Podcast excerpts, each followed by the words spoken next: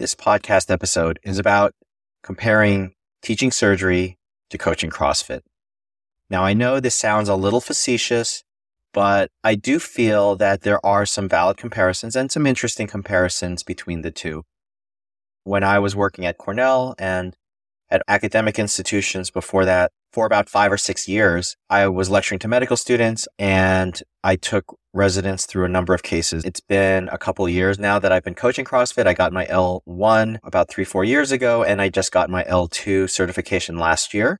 I've started coaching more classes and it's been a challenge. I think any new skill set that you learn as an adult, it takes time. The other thing is, is I come from a different perspective. I was never a good athlete. The most athletic thing I did was become varsity swim team manager in high school. And the most coaching experience I've ever had was coaching my son's five year old soccer team.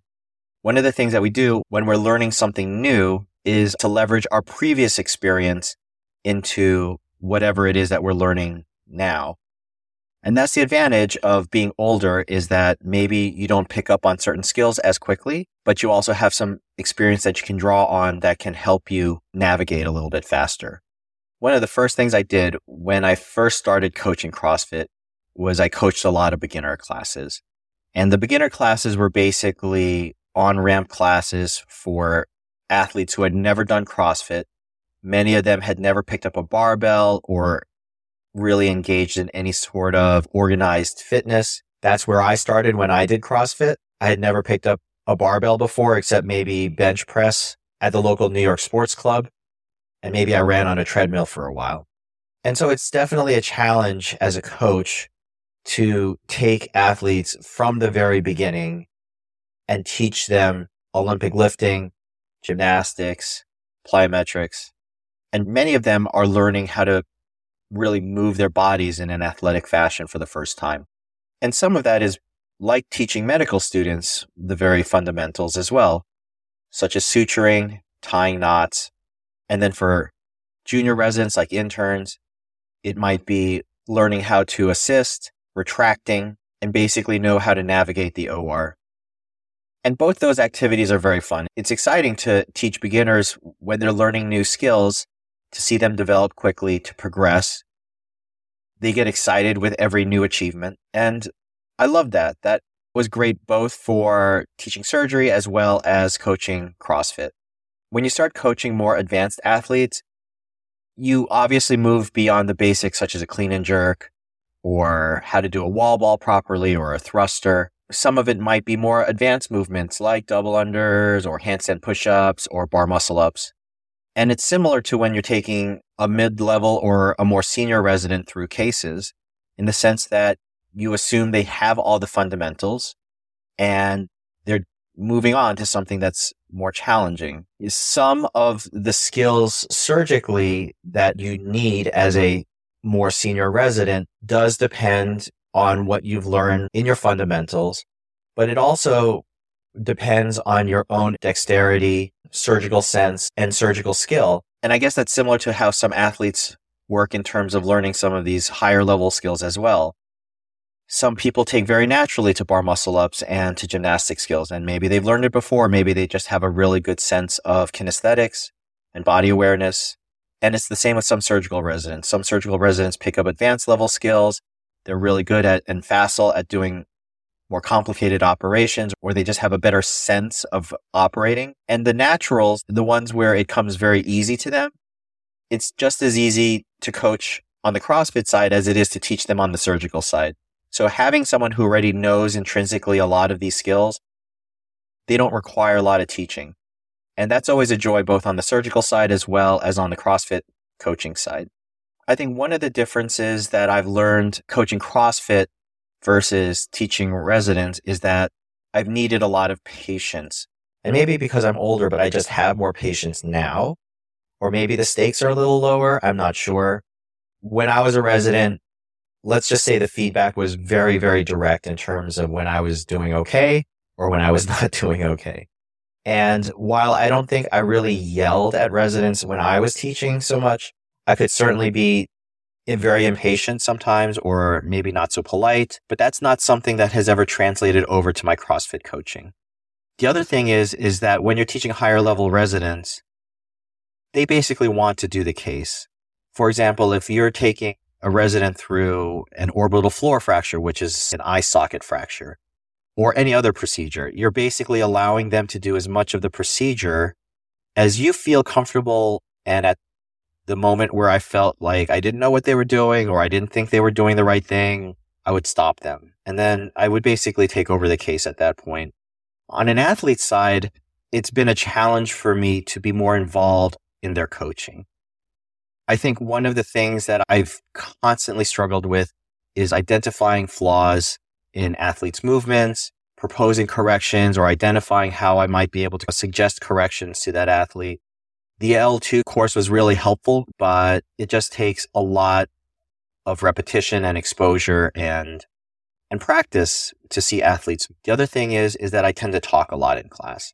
And I think some of that is just because again, I wasn't an athlete, I wasn't a coach, I was a lecturer, and so I tend to talk a lot about the stimulus or the background or why we're doing a particular workout or how this can help us.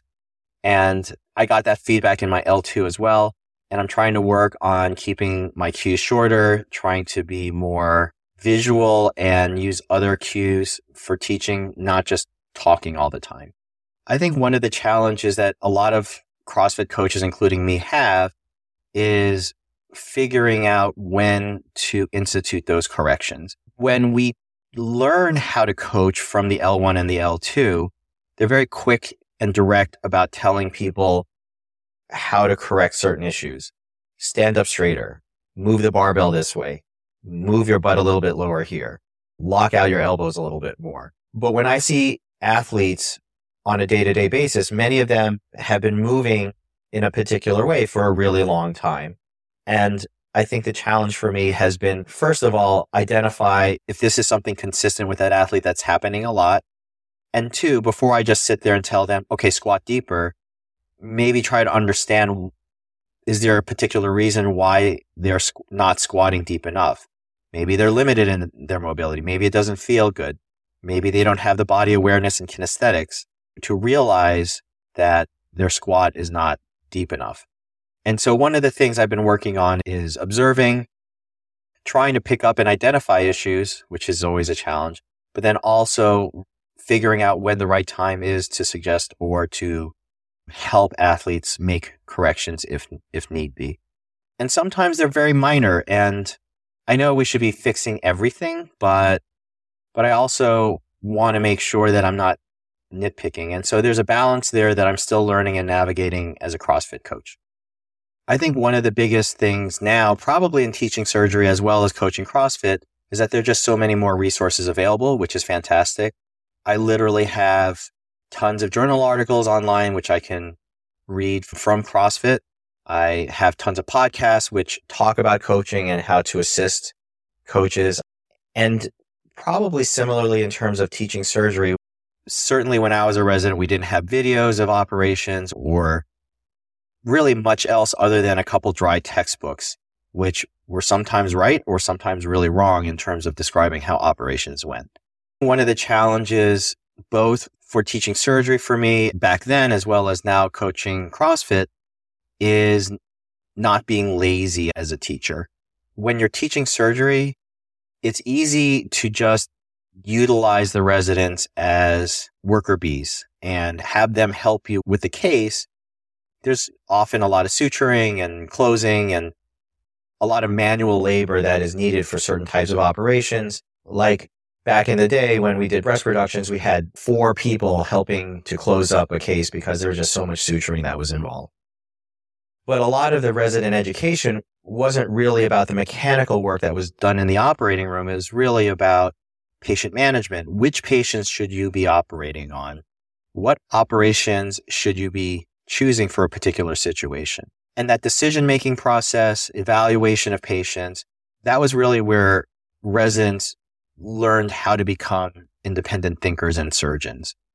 And many times in residency programs and where I was, we probably didn't do enough of that type of training because it was difficult. It was difficult to bring residents into that situation and have them make those decisions.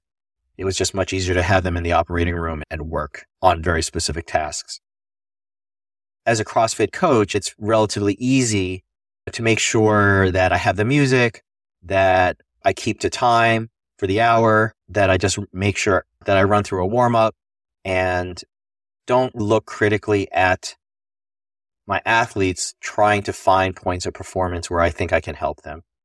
And not all of the workouts really lend themselves to that. You know, if you're just doing burpees and push ups, okay, it's sometimes difficult. But that doesn't mean that I shouldn't try to help figure out some of these specific issues as opposed to just, as they might say in basketball, just roll out the ball and let them play. And I know sometimes the athletes, especially early in the morning, they don't want to necessarily hear that their hips are muted and that they need to lock out their elbows. But I do feel like as it is an obligation as a coach to really try to do these things, just like it was as a surgical attending. It's tempting not to necessarily make that extra effort to do that. And I think that that is the same in CrossFit coaching. One of the things I do now for CrossFit coaching, which I've done always for surgery, is create lesson plans and checklists. We do that at surgery all the time. I remember taking tons of notes.